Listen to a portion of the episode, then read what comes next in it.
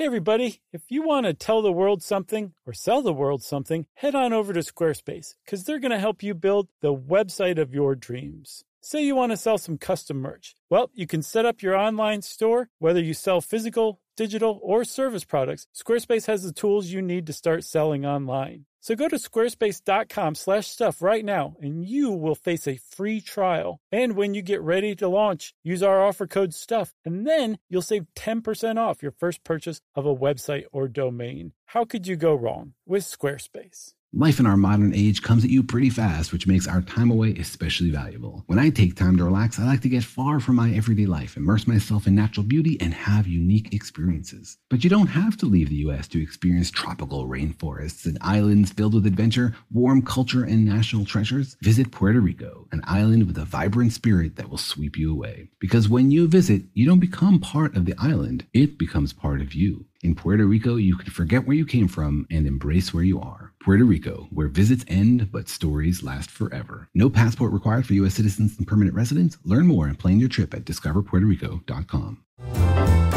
Welcome to Stuff You Should Know, a production of iHeartRadio.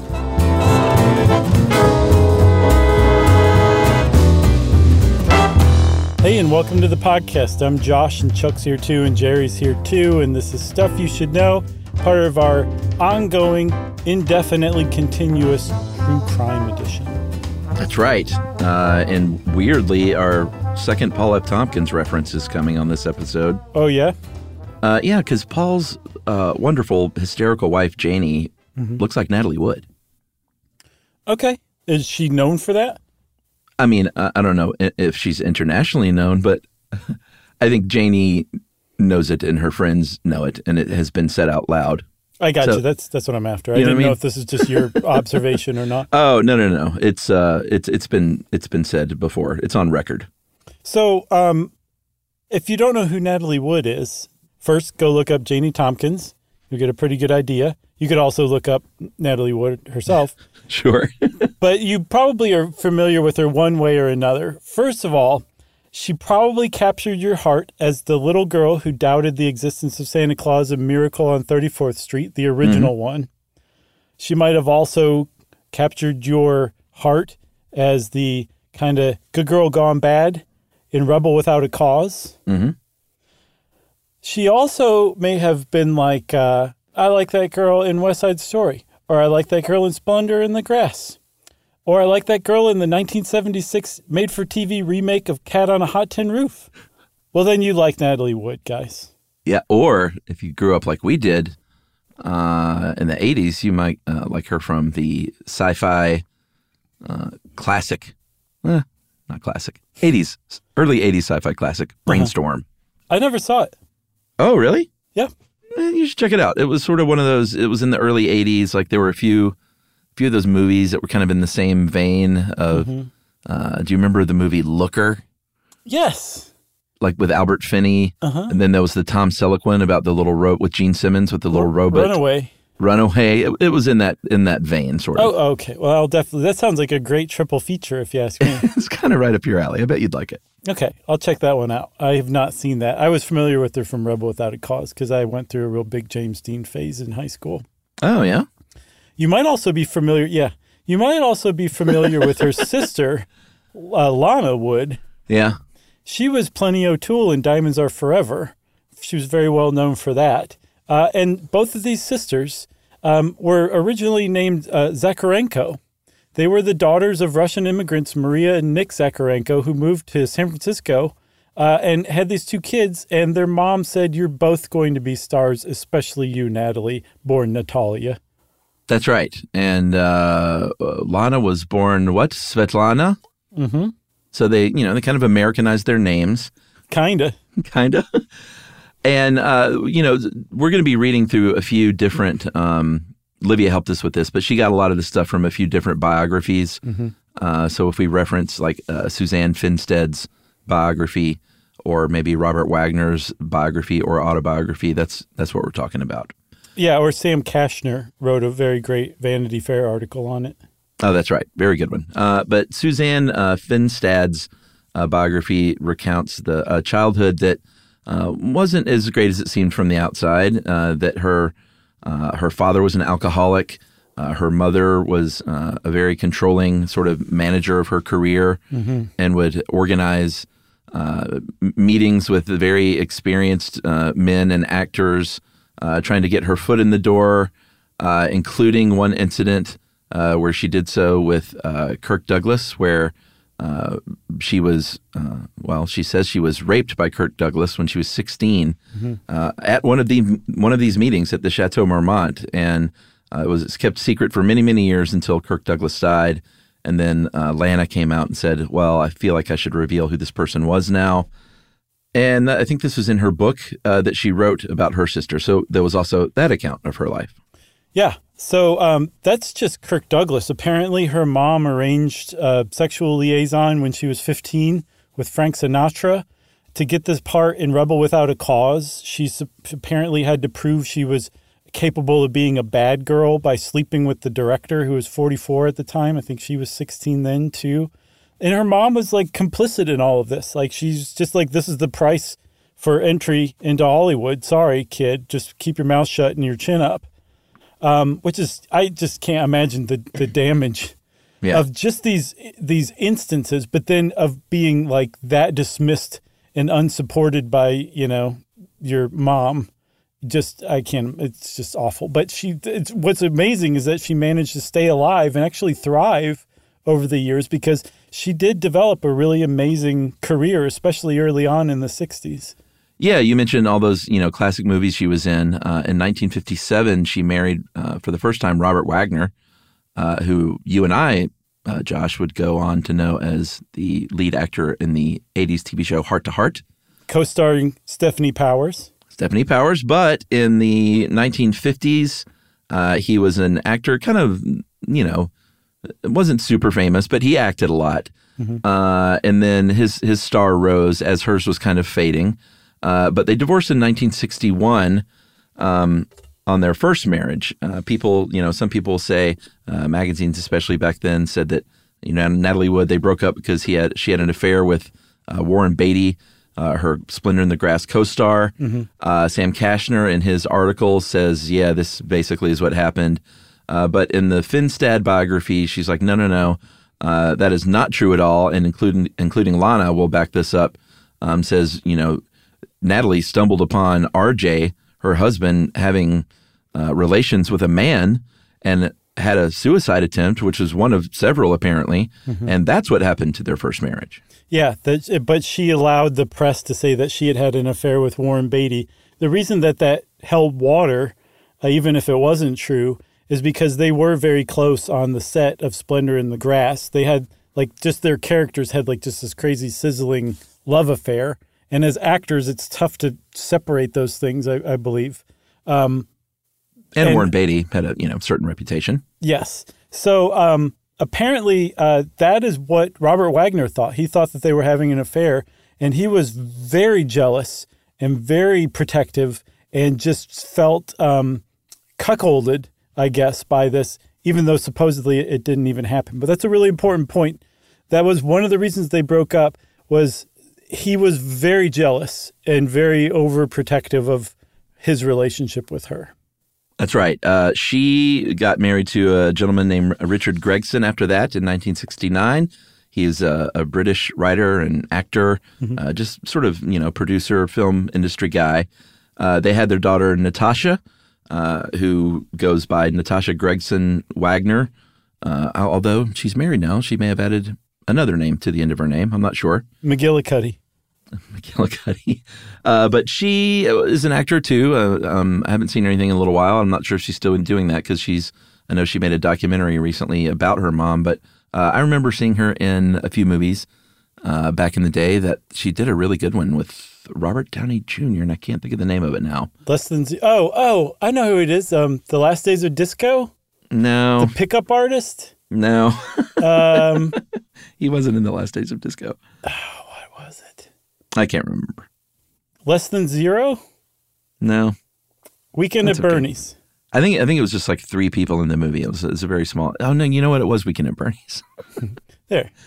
So she married Wag. I'm sorry, uh, Gregson, And uh, during that same period, Wagner married a woman named Marion Marshall. They had a daughter named Katie in 64, and then they eventually remarried in 72 and had a daughter named Courtney. Mm-hmm. So now there are, are three daughters, uh, one that uh, Wood and Wagner had together, and one of each from previous marriages. Uh, for her part, Lana Wood was like, "Why did why are you getting back together with this guy?" Mm-hmm. And as recounted in her book, uh, Natalie said, "Sometimes the devil you know is better than the devil you don't." Yeah, and the reason why Lana Wood or Lana Wood was even questioning her was because they had a, a tumultuous relationship while they were married the first time. But apparently, they never fell out of love, or they never stopped loving each other. Is how I saw it put. Um, I think in an investigation discovery documentary. Um, and so they they remarried in 1972. Uh, they had Courtney in 1974, and basically just went back to married life, but now with a family with three daughters. That was a big difference between their first go around. Uh, they were trying to make the family work, and apparently yeah. it was going fairly well. Yeah, he was a little older. Wasn't he like seven or eight years older? Uh, eight, I think. Eight years older. Mm-hmm. Uh, and yeah, he got that role on Hart to Hart. and so he started, you know, doing pretty well in the industry. Uh, while you know, and you know, it's, it's the same is true today. And uh, an actress in her forties, uh, they start looking elsewhere. Generally speaking, uh, unless you're, you know, like a Meryl Streep or somebody, you're not going to get the calls that you used to get. And that's what happened certainly with Natalie Wood after great, great fame in the 1960s, 50s into the 60s, and then it started to sort of tail off into the 70s. Yes, but if you're a man in Hollywood and as you start to age, you become distinguished. It's a different that's phase right. of your career, and that's certainly what happened with Robert Wagner. No, he wasn't washed up at, at 43. I guess he would have been almost 50. Yeah, he actually his his star started to rise again. So they had um, oppositional careers as far as time went. Mm-hmm. And that that figures in, by the way. That's the reason we're talking about this. Right. So it's November 1981. They've been married again for nine years, and um, Natalie Wood's 43, Robert Wagner's 51. And uh, I say we take our first break and come back and start talking about the problem. We'll be right back.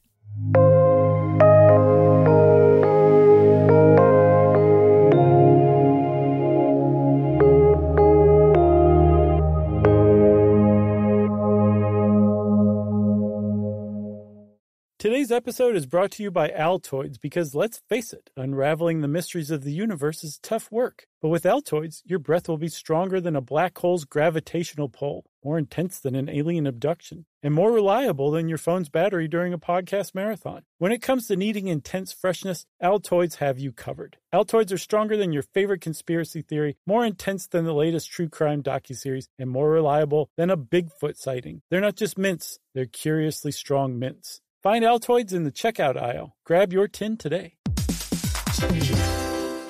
Hey everybody, if you're building a deck at work and you want to supercharge it, check out Canva presentations. Work docs have been the same for too long, but Canva docs are different. They're visual. They grab readers' attention with images, charts, tables, and videos playable right in the doc. Plus, docs don't have to be just words on a page. You can make your docs pop with Canva docs. That's right. And Canva presentations are designed for every workplace and every department. Whether you work in sales, HR, ops, marketing, and more, Canva presentations can be the solution for you. Sales decks, marketing presentations, onboarding plans, you name it. Canva presentations might be the most visually impressive presentations you'll ever use. You start with a stunning template, use it as a springboard for your design, adding images, graphics, charts, data visualizations, all from a massive media library. It's super easy to wow any audience with Canva presentations. So start designing today at canva.com. Designed for work.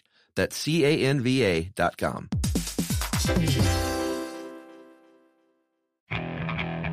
Okay, picture this. It's Friday afternoon when a thought hits you. I can waste another weekend doing the same old whatever, or I can conquer it. I can hop into my all new Hyundai Santa Fe and hit the road. Any road. The steeper, the better. Because my all new Santa Fe is available with HTRAC, all wheel drive, so I can hit the trail without a worry in the world.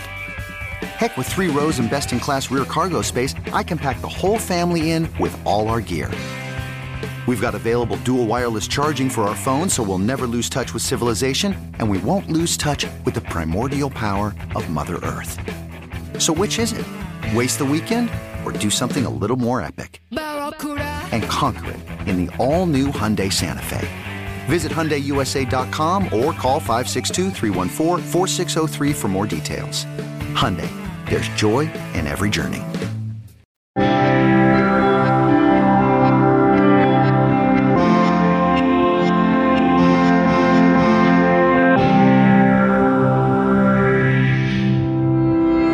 Okay, Chuck. So um, in Thanksgiving 1981, uh, the weekend after, Robert Wagner and uh, Natalie Wood took their yacht out, the Splendor, 60 foot yacht. Pretty nice. Apparently, it had five staterooms, the whole deal. It was like a legit yacht. Um, Robert Wagner was a boat guy, a yacht guy, really, I think. Yeah. Uh, they, they took it um, to Santa, Santa Catalina Island, better known as Catalina Island. Um, I think like 20 miles off the coast of Los Angeles. And I, I've never been there, but I get the impression that it is very yacht friendly, Yeah. almost like the south coast of France is how I kind of take it, um, where very rich people put their yachts in and then go and party in town and then go party from yacht to yacht. And so they showed up um, Thanksgiving weekend at, San, at Catalina Island um, looking to have a, a good time. Yeah, um, they originally were going to have a lot more friends on board, uh, but apparently the weather was uh, the forecast was a little dodgy, and so the only person that came along uh, was Christopher Walken, uh, who said, uh, "It takes more than a few raindrops to frighten me." It's not bad. Didn't you interview Christopher Walken on Movie Crush once? Yeah, sure, I did. Pretty cool. Listen to that episode; it's great, and also listen to the Kevin Pollak episode. Uh, so the the reason that Christopher Walken was there because you're just like, well, that's a little random. Natalie Wood, Robert Wagner, Christopher Walken. Uh, he was an up and coming actor at the time. I'm not even sure. Did he have um, the Dead Zone under his belt yet? Mm, I mean, he had done He did the Deer Uh, Hunter by then. Annie Hall and the Deer Hunter, and uh, I don't know if Dead Zone. It was right around there, but he was yeah, he was doing his thing a little bit. He was like Hollywood's it guy actor at the time. Like he was he he was in demand, and he was co-starring in this movie uh, Brainstorm with Natalie Wood. So she invited her co-star friend to the yacht, um, and he was the only one that came out of this whole group. And then very uh, noteworthy is the fourth person, Dennis Davern. He was the captain of the yacht, uh, and so the four of them were on this yachting weekend after Thanksgiving. That's right. Uh, actually, Dead Zone came out that very year, so he was. This was kind of early peak Walken. Okay. So uh, on Saturday, the 28th of Thanksgiving weekend, they ate dinner uh, at Doug's Harbor Reef on Catalina. They got very, very drunk. Uh, the manager there said that he was even worried that they couldn't get back. They had a little inflatable motorized dinghy. You know, that's what you do when you have a yacht to go to shore. It was called the Prince Valiant, which is also the name of an early Robert Wagner movie. And obviously, Splendor was named after Splendor in the Grass. So they had their little boats. Uh, hers was the yacht name. His was the dinghy name, which is Yeah. interesting. And he hated his role in Prince Valiant. He he felt it was his worst role. He was apparently mocked for it widely, so it was kind of like tongue in cheek that he named Oh, a small okay. boat Valiant. Yeah, yeah, that makes sense then. Uh, but the night manager there at Doug's Harbor Reef was like, I don't even know if these guys are so drunk. They, I fear for their safety of just getting back onto the Splendor. So he said, "Hey, Harbor Patrol uh, person, can you make sure they get back safely?" Uh, they left about 10, 10.30 at night. And then at 1.30 in the morning, uh, Robert Wagner and uh, Captain Davern made a call uh, to the shore saying, you know, Natalie Wood has gone missing. We need your help. This is 1.30 a.m. Two hours later at 3.30, they called the Coast Guard to get a formal search going. And then very tragically at 7.45 in the morning, uh, Davern identified the body of Natalie Wood uh, about a mile south of where the yacht was anchored uh, in a flannel nightgown, socks, and a red down jacket. Yep, the dinghy they found washed up on the shore, uh, and very very importantly, uh, the oars were locked, so they they had not been used to row. The ignition was off, so it had not been turned on. uh, and yet it was just kind of washed away from the boat. Um, this was an enormous deal. I Yeah. mean, like Natalie Wood was already like Hollywood legend. And what's more, she was one of the reasons she was having trouble getting parts was not just her age, but she was old Hollywood. And Hollywood had started to transition in the 70s into like a newer version of itself and kind of resented the old studios and stuff. So she was like Hollywood royalty at this time already. And the idea that she died um, un- from unnatural causes was just, I mean, it was just a sensation right out of the gate. Yeah, I mean, I remember this. I was a kid, but I was a kid who devoured uh, Entertainment Tonight, Mm-hmm. uh, the TV show when that first came out, which was somewhere around here. I remember being about that age when that TV show premiered, and I would watch it every night and keep up with that stuff. And I remember very distinctly uh, Natalie Wood dying and drowning, and her husband. I was like the Hart to Hart guy, and kind of out of the gate, it was uh, portrayed as, as as an accident, and that's sort of what you know this podcast is going to detail is the way the story has changed over the years, the suspicions that it wasn't just a simple accident. Uh, and it kind of started off with the autopsy. Uh, there was a medical examiner named Joseph Choi who said uh, that Natalie Wood's uh, blood alcohol content level uh, was 0.14, which is very high. Yeah, let me just, I looked that up. I because I'm like, okay, what does that actually mean in like like physical and drinks? behavioral terms? Yeah. According to the South Australia government, 0.08 to 0.15, so just above what Natalie Wood had in her bloodstream, you can expect slurred speech, impaired balance, unstable emotions, possible nausea, and vomiting. Just above 0.15, you uh, can control your bladder, um, and you probably will need help walking around. So she was very drunk at the time she died. Yeah. And uh, if you want to be very, very technically bored, you should go listen to our episode on breathalyzers. Yeah, they were really difficult to explain. that was a beast. And I'm surprised we don't remember that more often when we're asked what episodes have been the hardest or worst. definitely the hardest because there's like a crystal involved that somehow like tells Yeah, your fortune and then they translate that into ones and zeros. a very very tough episode uh, but it's out there um, he uh, so Choi uh, said 0.14% and That's also the said medical examiner, right? yeah and also said that there were bruises on her arms and legs and face Mm-hmm. and basically said you know uh, it looks like she probably fell overboard. Uh, she was trying to get into the dinghy. She was very drunk. And this these bruises and things were, were is evidence of her kind of doggedly trying to get back on board unsuccessfully. Uh, there was a chief medical examiner named Thomas Noguchi uh, for the county who said, "Yeah, and if you look at the dinghy here, there's scratches on the side of it. Uh, clearly, she was trying to pull herself back up on this thing, but she was in that down jacket, and it became very, very heavy, and she probably just held on to that dinghy."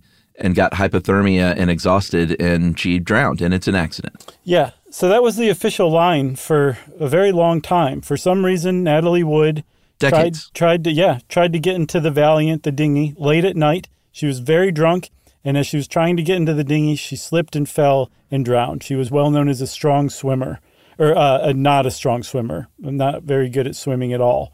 The opposite of a strong swimmer. The thing is, is that doesn't explain why she tried to get into the dinghy at night. That was, it's always been an outstanding question. And so Thomas Noguchi, the chief medical examiner for the Los Angeles County Coroner's Office, commissioned a psychological autopsy, which is a thing.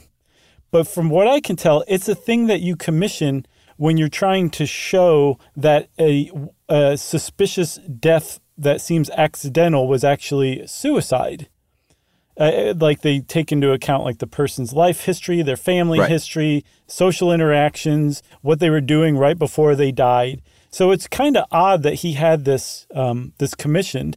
It was even odder that when he got it back, he's like, "I'm not releasing to this to the public," and he said that he was afraid that he would be accused of sensationalism. Well, that ship had already sailed. He Yeah. he was very much despised by Natalie Wood's friends and just Hollywood in general because he made the grave mistake of mentioning that she was drunk when she died accidentally at the press conference about her death and their findings.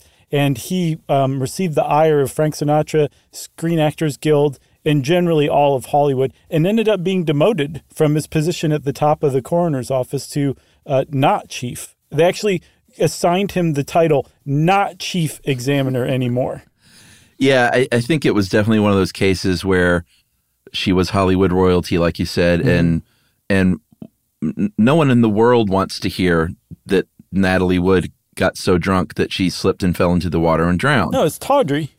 Yeah, and so they tried to, uh, you know, they tried to keep that quiet. Uh, it was a, you know, when he mentioned it at the press conference, it was a big deal.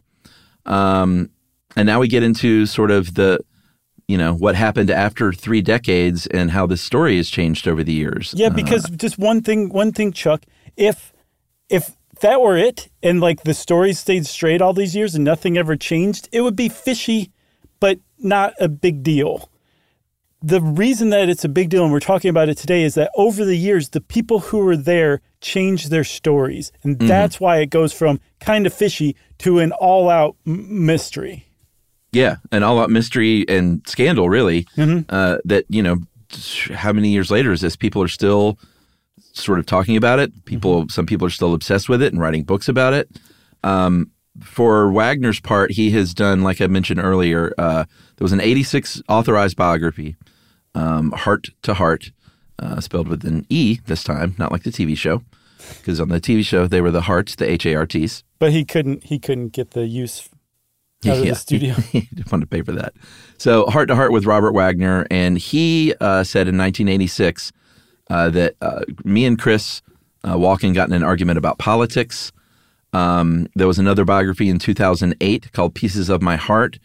Uh, I'm sorry, this is the autobiography uh, that he himself wrote, obviously, probably with some help, uh, where he said, actually, the fight was about my wife. Um, we were having an argument about her, like, you know, forget about this career. You know, you had your day. You should just be mom now. We got these three girls. I've got this great acting career going, so let me do that. And Christopher Walken was like, no, she's Natalie Wood, man. Wait, wait, wait, wait. You got to do it as Walken. Her career matters, Robert. God, that's great. That RJ? tied for first with Sammy Davis Jr. No. Well, but it's also like probably one of the worst Walkens because everyone does Walken and most of them are pretty great. I don't do Walken. I I I admire your Walken. I'm just going to put it. Give it a there. shot. Nothing. Uh, no. You know what, what happens when I actually try to do a voice? It goes south. Same here. So, uh, it- no matter how it shakes out, Wagner basically said, uh, you know, as far as what the fight was about, was that even though that is key, that he changed his story because you know first it was about politics and it was personal. Yeah, that's a But- big change. It's a big change, but either way, he said Natalie, you know, was annoyed. She was put off by all this, or she just got bored. She went to the master cabin, and the last thing I saw of her was when I went to check on her, and she was doing her hair at the vanity and basically shut the door on me. Right.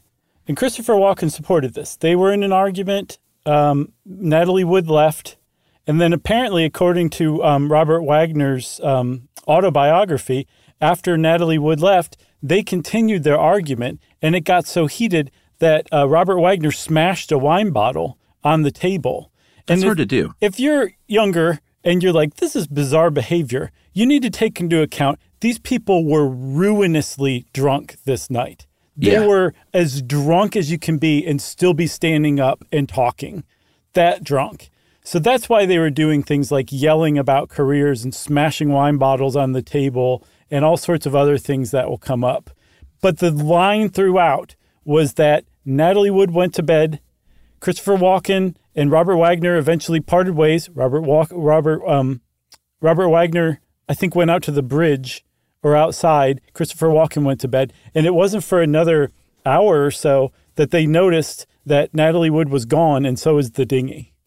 That's right. Uh, Natalie Wood's lawyer said after uh, her death that uh, she often took the dinghy out alone. Uh, Robert Wagner, apparently, as far as this initial story goes, wasn't super worried because this is something that they say she was known to do. Uh, but like you said, she was not a strong swimmer. And there's an interview that has been played time and time again throughout all of this sort of trying to piece together what happened, where not too long before her death, where she said, I'm frightened to death of the water. I can swim a little bit, but I'm afraid of the water. Uh, I'm afraid of the water in the dark, of water that is dark. Yeah. So immediately there's a suspicion of like, why in the world would she have uh, gone out there in this dinghy? Like, sure, she had had some drinks and was maybe drunk. Uh, Robert Wagner in that autobiography said, well, that's exactly the point. Uh, she went out there and um, realized that, oh, wait, uh, I am too drunk. I'm not a great swimmer. I'm scared of the water at night. And uh, they didn't hear the engine start up. So it, again, it was just an accident uh, that happened, or or maybe she even, you know, couldn't get to sleep because this dinghy wasn't secured and it was banging against, you know, the the stateroom uh, near near the stateroom. So she got out to do that to like tie it up better and then slipped in. Right. Yeah, because when people are like, why would she go out into the dinghy if she was afraid of water? She didn't know how to drive the dinghy and she was wearing a nightgown. He's like, oh, well, probably it was banging and making noise. She was just trying to retie it. Those were the two. That was his first one. People question it. That was his second one. The thing is, is throughout this all, the um, other witnesses supported what he was saying, including Christopher Walken. Apparently, the last time he talked about it was in 1997 in a Playboy magazine interview um, where he said that she slipped and fell in the water. Uh, and then one of the things that has never changed over the entire life of this story uh, is that Christopher Walken was in bed when all of this happened, asleep. No one's Yeah, ever he- changed that that that little nugget. Yeah, he has not talked about it much over the years. No, but Uh, when he has, he's supported Robert Wagner's version. Yeah. But he, he didn't write biographies and go into detail or anything like that. He's there are a couple of random interviews where he talks about it, but otherwise he is is like to basically stay mum. Exactly. I mean, talk about like a terrible weekend on the boat as a guest. You know. Yeah, absolutely. So right off the bat, there are uh, people that are like, this sounds pretty fishy. Uh, in 1992, it was like nine years later, Entertainment Weekly uh, had a story. You know, they, you know, journalists kept following up over the years. Basically, it's like, what's up with this story? Like, it's not adding up. Uh, there are certain things that just don't make any sense. Different uh, people came out over the years that supposedly heard things. Uh, that was in the Entertainment Weekly story. There was a boat nearby the Capricorn uh, with John Payne and Marilyn Wayne on board, and they supposedly heard a woman yelling for help uh, in the direction of the Splendor. For 15 minutes.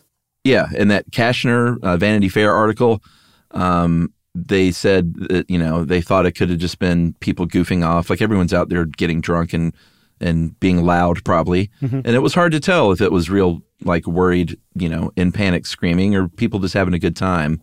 Uh, but the last thing they said was they claim uh, that they heard a man's slurred voice saying, "Okay, honey, we'll get you." Yeah. The thing is, is the cops never interviewed uh, Wayne and Payne. Um, they just were d- disincluded, I guess. And as you'll see, like this, this first investigation wrapped up pretty quick. Um, so it's not surprising that they weren't interviewed, but it is egregious they weren't. There's one other thing that uh, Marilyn Wayne said. She said Yeah. three days after um, Natalie Wood's death, she received a little message in scribbled handwriting saying, If you value your life, keep quiet about what you know, which is not just a threat, it also is a very desperate act from a guilty conscience. If you do something like that, you are really worried about things because that's a Yeah. really um, overextension of your yourself in that case. Just FYI, I guess. Yeah, and if you picture Christopher Walken saying it, it's bone chilling. Let's hear it. No, there's no way. That's too far. How about Sammy Davis Jr. doing it? That'd be kind of fun, actually. Yeah. If you value your life, babe, keep quiet about what you know, man. Very nice. so that's like, I mean, that's bombshell stuff. But mm-hmm. because it wasn't included in the police investigation, it's treated as conjecture, rumor. Maybe Marilyn Wayne is trying to get her 15 minutes of fame. From what I could tell, she was not like that at all. She didn't seem to be prone to confabulation. She seemed like a reliable witness. Um, Yeah. She just wasn't. She wasn't included in the original investigation, but she was included in subsequent journalism and books on the subject. That's right. Um, from the beginning, uh, Lana Wood was someone who has sort of beat the drum of, hey, let's get this investigation going again. I'm not buying all this stuff. Um, one of the, the biggest reasons why is because Dennis Davern, that ship captain, that yacht captain, um, his story really changed. Uh, at first, he went along with that official narrative, like you were saying, like all three men did. But later on, uh, and some of these were paid appearances, we should point out, uh, he said, I was lying about some stuff in 1981. Uh, in that Kashner book in 2000, he said this whole trip was not great. Uh, in fact, she didn't even spend the night on the boat uh, the day before. She stayed on shore because there was so much kind of unpleasantness and fighting going on. And it stemmed from jealousy. Like, he didn't like, you know, this was her co star in her new movie that she was in. And he thought that they were flirting too much and that uh, there might be something going on. And he was getting too much attention, Christopher Walken. And I didn't say this stuff back then. Yeah, he said that. Um, I think on the Today Show, they said, "Well, so what were you? You know, what did you tell the police?" And he said, "I, I, I told them the story that uh, RJ came up with." Yeah. So if you, uh, there's another thing too. Dennis Davern has over the years been very um, much accused of being like a publicity hound. Um, Yeah. Trying, he's after the money or the what the He a attention, book. whatever. He did write a book. But if you start to dig into him too, and you watch some interviews with him, he he genuinely seems uncomfortable. He doesn't seem like he's seeking the limelight. He does seem, I mean, at least at first glance, uh, a person with a guilty conscience that's trying to come clean.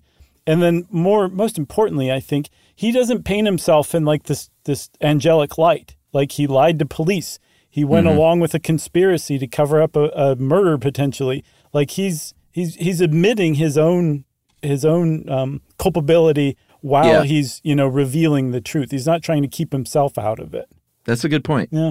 That's a very good point. Um, he also said uh, in this Kashner book, um, the the yacht captain said after we got back from dinner on the 28th, uh, they they were drunk. They kept drinking, uh, and Wagner was again still upset because you know they were sort of giggling together. Natalie Wood and Chris Walken were. Uh, that's when the wine got, uh, bottle got smashed, and he yelled, "What are you trying to do? F my wife?" Yeah. Uh, that's when supposedly, according to Davern, Wood went to her room, and Walken went to his room. Because that's a party foul to smash your uh, wine bottle on the table and say that to your guest. Yeah, it's a big party foul. like the party's over at that point. Exactly. They, they went to their separate rooms. Uh, after a little while, according to Davern, uh, uh, Robert Wagner went to Natalie Wood's, you know, to their room, and he heard them uh, quote fighting like crazy, things being thrown around. Uh, then he said he heard the dinghy being untied, and uh, in the Finstad book uh, that just came out a few years ago, apparently the last words that Dennis Davern heard Wagner say were "Get off my effing boat." A lot of F words from that guy that night. Yeah, that's not in Hart to Hart. So, eh, one other account that he gave of it was that there was this scuffle, a lot of physical sounds of fighting, not just from the stateroom, but now outside on the deck of the boat, Yeah, in earshot, but out of eye eyesight. Um, and he hears "Get off my effing boat," a little more of a scuffle, and then silence. That's eerie, but Yeah. It doesn't jibe with Marilyn Wayne's um, ear witness account, which was that she Right. heard somebody calling for help for 15 minutes. It's possible that Davern's telling what his, his an accurate, um, he's portraying the story accurately, and that Marilyn Wayne really did hear somebody else goofing around. Who knows? But those two, it's important that those two accounts, ear witness accounts, don't don't line up necessarily. So around 11:30, uh, according to Davern, uh, Wagner came back to the bridge, uh, was uh, dis- disheveled looking apparently, and they got drunk together, uh, apparently on more than wine, right? Yeah, I think they moved to Scotch. So at 1.30 in the morning, uh, Davern says that Wagner said he was going to go check on her in her room, uh, came back and said she was gone. That's when they noticed the dinghy was gone. And he's like, I got to turn on these lights and start looking. Uh, according to Davern, Wagner said, don't do that. Uh, don't turn on the engine. Uh, don't do anything because we don't want to alert all these people. It's a very weird thing to say if your wife is missing off of a boat. Very weird. Even if you're ruinously drunk, that is a weird thing to say because also take into account Dennis Davern is ruinously drunk at this time too, and his first instinct is to turn on the floodlights and start looking around the boat. Yeah. So um, Davern said that uh, this is this is all new. He's he's admitting that he lied to the police at the time. He was interviewed twice by the police on the morning of at the boat, and then a few days later in the presence of two of Robert Wagner's lawyers. And this is not what he told the police. This is all very new and scandalous stuff that he's basically pointing the finger at Robert Wagner without coming out and saying it overtly.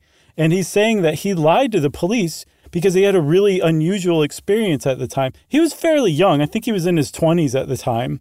Uh, he was just some boat dude who they'd hired to be their captain and had become friends, as close of friends as you can be with somebody you employ or who employs you, right? Um, but he kind of took them to be friends. And so, right after uh, Natalie Wood died, he essentially moved in with Robert Wagner. Robert Wagner moved him into his house in Beverly Hills for a few weeks. And later on, Dennis Davern said it was akin to a hostage situation. Yeah, like according to Davern, it's like, let me get this guy in here uh, and just let's keep him drunk and get drunk. And, you know, they're also, you know, drowning their sorrows and sure. uh, I imagine deeply uh, upset. And, but he, yeah, like you said, he felt like he was uh, not allowed to leave almost. Yeah. Well, supposedly one of his girlfriends showed up to speak to him and was turned away at the door. There wasn't a phone in the bedroom that he had. And at night, when they turned on the security system, he couldn't leave the bedroom or else it would set the security system off. So it's not like anybody was like, you stay here. But he, like you said, he didn't feel like he could leave. That's a very weird right. thing to say. But that is his explanation for why he didn't mm-hmm. say this and why he lied to police at first. That's right. Uh, I think now a break, yes? Yeah, let's do it, man. All right. We'll take a break and we'll be right back to talk about what's happened since then.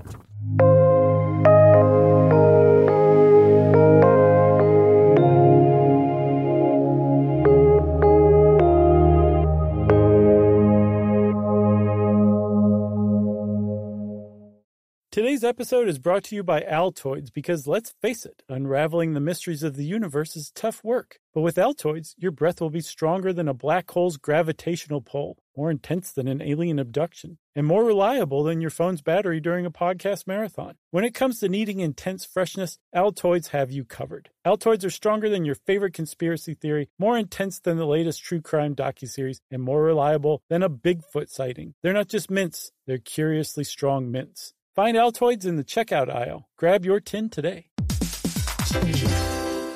Hey everybody, if you're building a deck at work and you want to supercharge it, check out Canva presentations. Work docs have been the same for too long, but Canva docs are different. They're visual. They grab readers' attention with images, charts, tables, and videos playable right in the doc. Plus, docs don't have to be just words on a page. You can make your docs pop with Canva docs. That's right. And Canva presentations are designed for every workplace and every department, whether you work in sales, HR, ops, marketing, and more. Canva presentations can be the solution for you. Sales decks, marketing presentations, onboarding plans, you name it. Canva presentations might be the most visually impressive presentations you'll ever use. You start with a stunning template, use it as a springboard for your design, adding images, graphics, charts, data visualizations, all from a massive media library. It's super easy to wow any audience with Canva presentations. So start designing today at canva.com. Designed for work.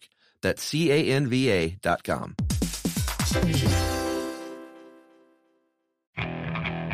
Okay, picture this. It's Friday afternoon when a thought hits you. I can waste another weekend doing the same old whatever, or I can conquer it. I can hop into my all new Hyundai Santa Fe and hit the road. Any road. The steeper, the better. Because my all new Santa Fe is available with HTRAC, all wheel drive, so I can hit the trail without a worry in the world. Heck, with three rows and best in class rear cargo space, I can pack the whole family in with all our gear. We've got available dual wireless charging for our phones so we'll never lose touch with civilization and we won't lose touch with the primordial power of Mother Earth. So which is it? Waste the weekend or do something a little more epic? And conquer it in the all-new Hyundai Santa Fe. Visit HyundaiUSA.com or call 562 for more details. Hyundai, there's joy in every journey.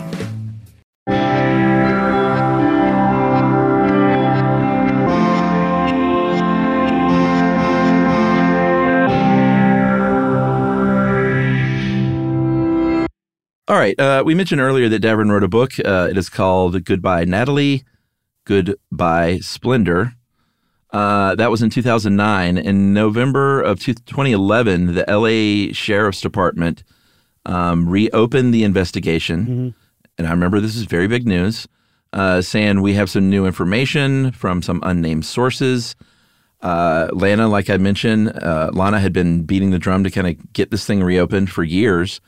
Uh, a publicist uh, for the Wagner family said you know, this is these are people trying to get their 15 minutes. They're trying to profit on the 30 year anniversary of the death. Mm-hmm. Uh, it's they didn't specifically mention Davern's book, but Davern for his part was like, "Man, my book's out of print at this point, and like n- no one's trying to sell a book here." Well, he also uh, supposedly turned down a fifty thousand dollar offer from a tabloid to tell the story again. He he didn't do it, so um, yeah, he was apparently not out for the money. Exactly. Well, you know, th- these are all accounts of people, so they, this we, we can just report it, right? Yes, yes. I, am glad you said that because I don't want to give the impression that I'm like in Dennis Davern's corner. I'm just trying to give the full picture. I'm not trying to push him on anybody as a reliable person. That's not what I mean to be doing. So I'm glad you said that. Yeah.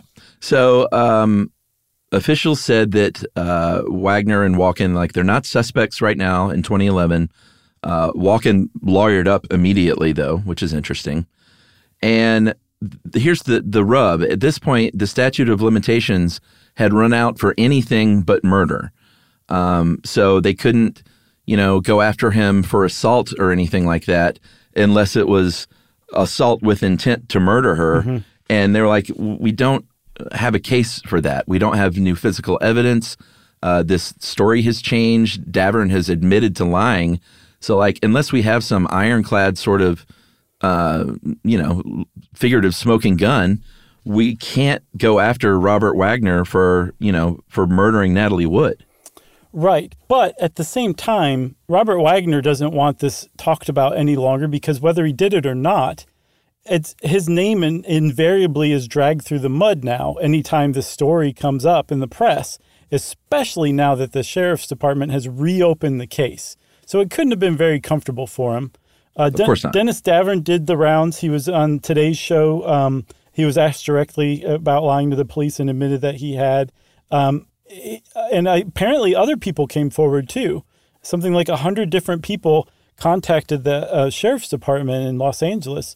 And one of the people that the detectives talked to, one of the lead investigators, was named Ralph Hernandez he was put together with a confidential source of uh, Finstad, the biographer, who had mm-hmm. done like a, like years of research on this. Um, and apparently, Hernandez found the, the the person credible enough that this kind of became an extra part of the case, which was that um, this person had heard Walken say that um, Wagner and Wood had been fighting, and that um, Wagner pushed Wood. Didn't say pushed him over, pushed her overboard, killed her, nothing like that. But it's enough that like it it breaks or it, it um uh, veers away from Walken's like solid line throughout the whole time, which is that he was in bed. It was an accident. Yeah, and other people came forward, just sort of uh, verifying that there was like yelling, crashing around, mm-hmm. people on the boat arguing.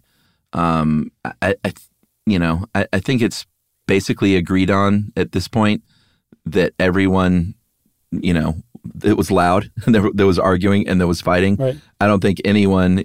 I mean, even from the beginning, it was just like, yeah, we're arguing about politics, but it, it, that changed pretty quickly too, uh, because there were so many ear witnesses, basically. Yeah, but it's important to point out, though, Chuck, is Wagner has never acknowledged that he fought with Wood. It was always a, a, a argument really between him and Walken, maybe as far as it was about Wood's career Right. But he's never said he was in an argument directly with Wood, and especially that he didn't have any like throwing stuff around the room fight with Natalie Wood.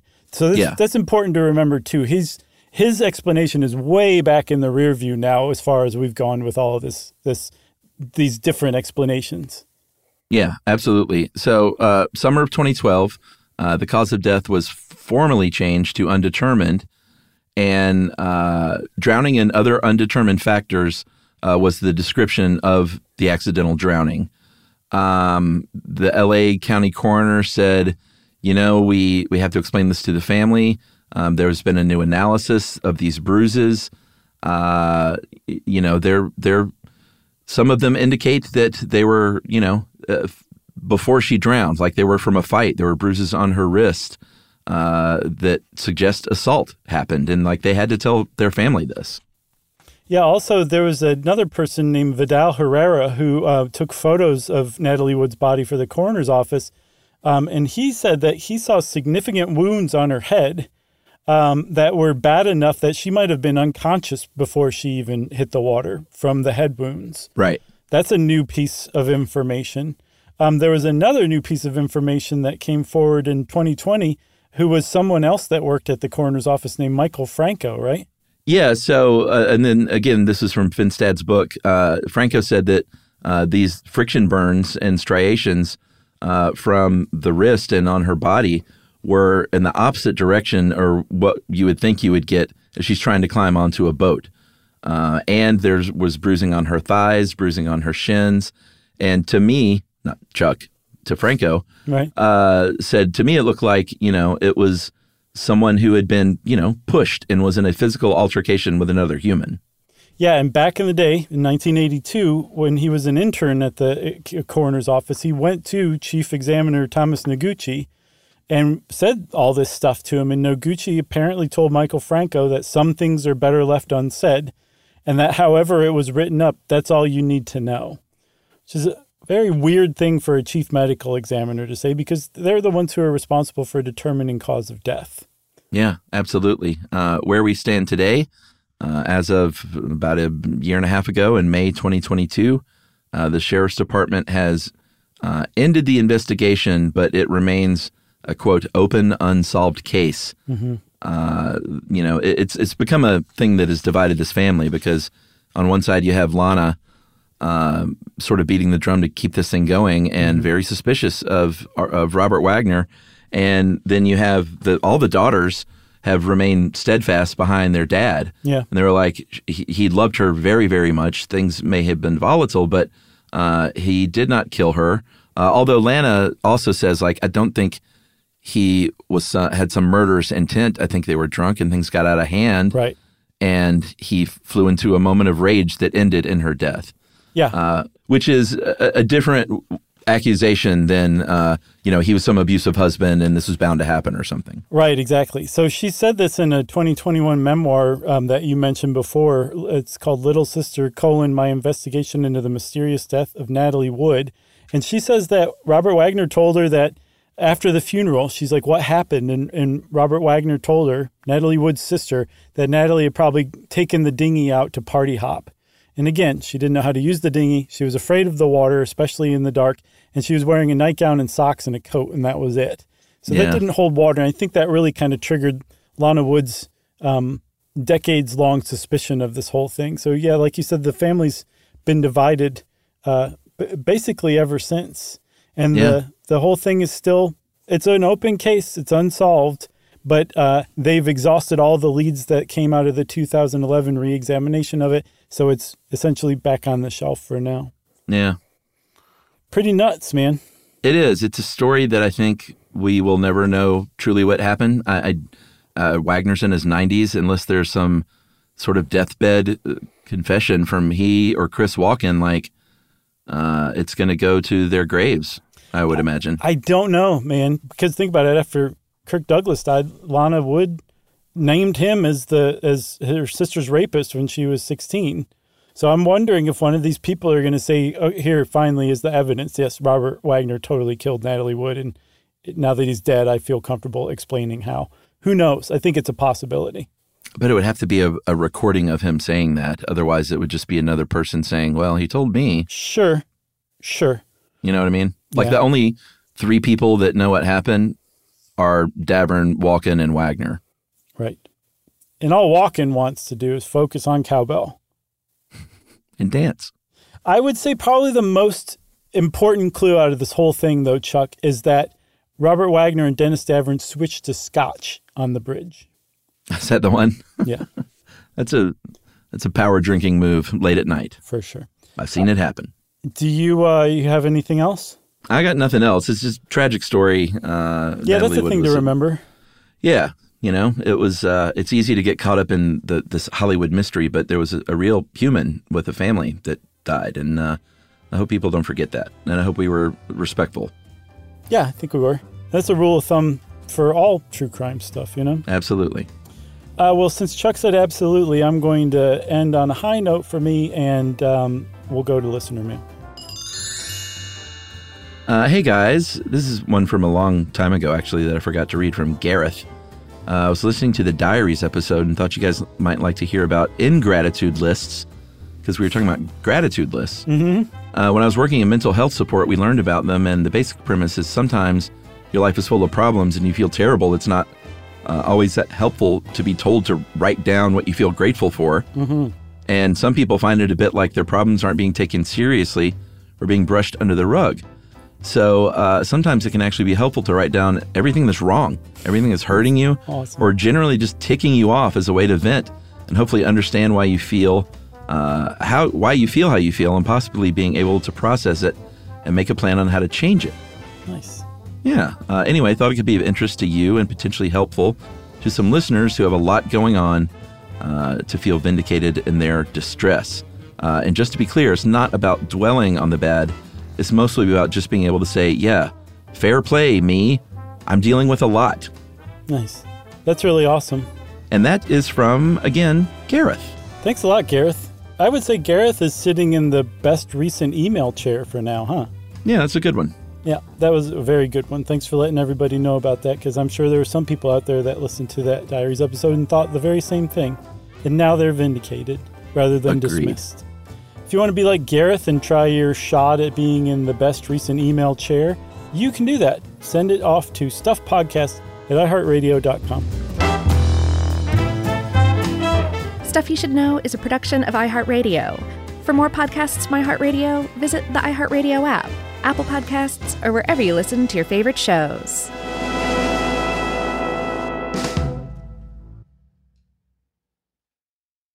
Hey, if you haven't heard of Visible, well, now you have. They're the wireless carrier that's making wireless visible. It's in the name. Switch to Visible, the wireless company that makes wireless visible. Get a one line plan with unlimited 5G data powered by Verizon as low as $25 a month every month, taxes and fees included. Use promo code STUFF20 to receive $20 off your first month for listening to this podcast. Switch now at visible.com. For data management practices and additional terms, visit visible.com. The visible monthly rate is $25 per month.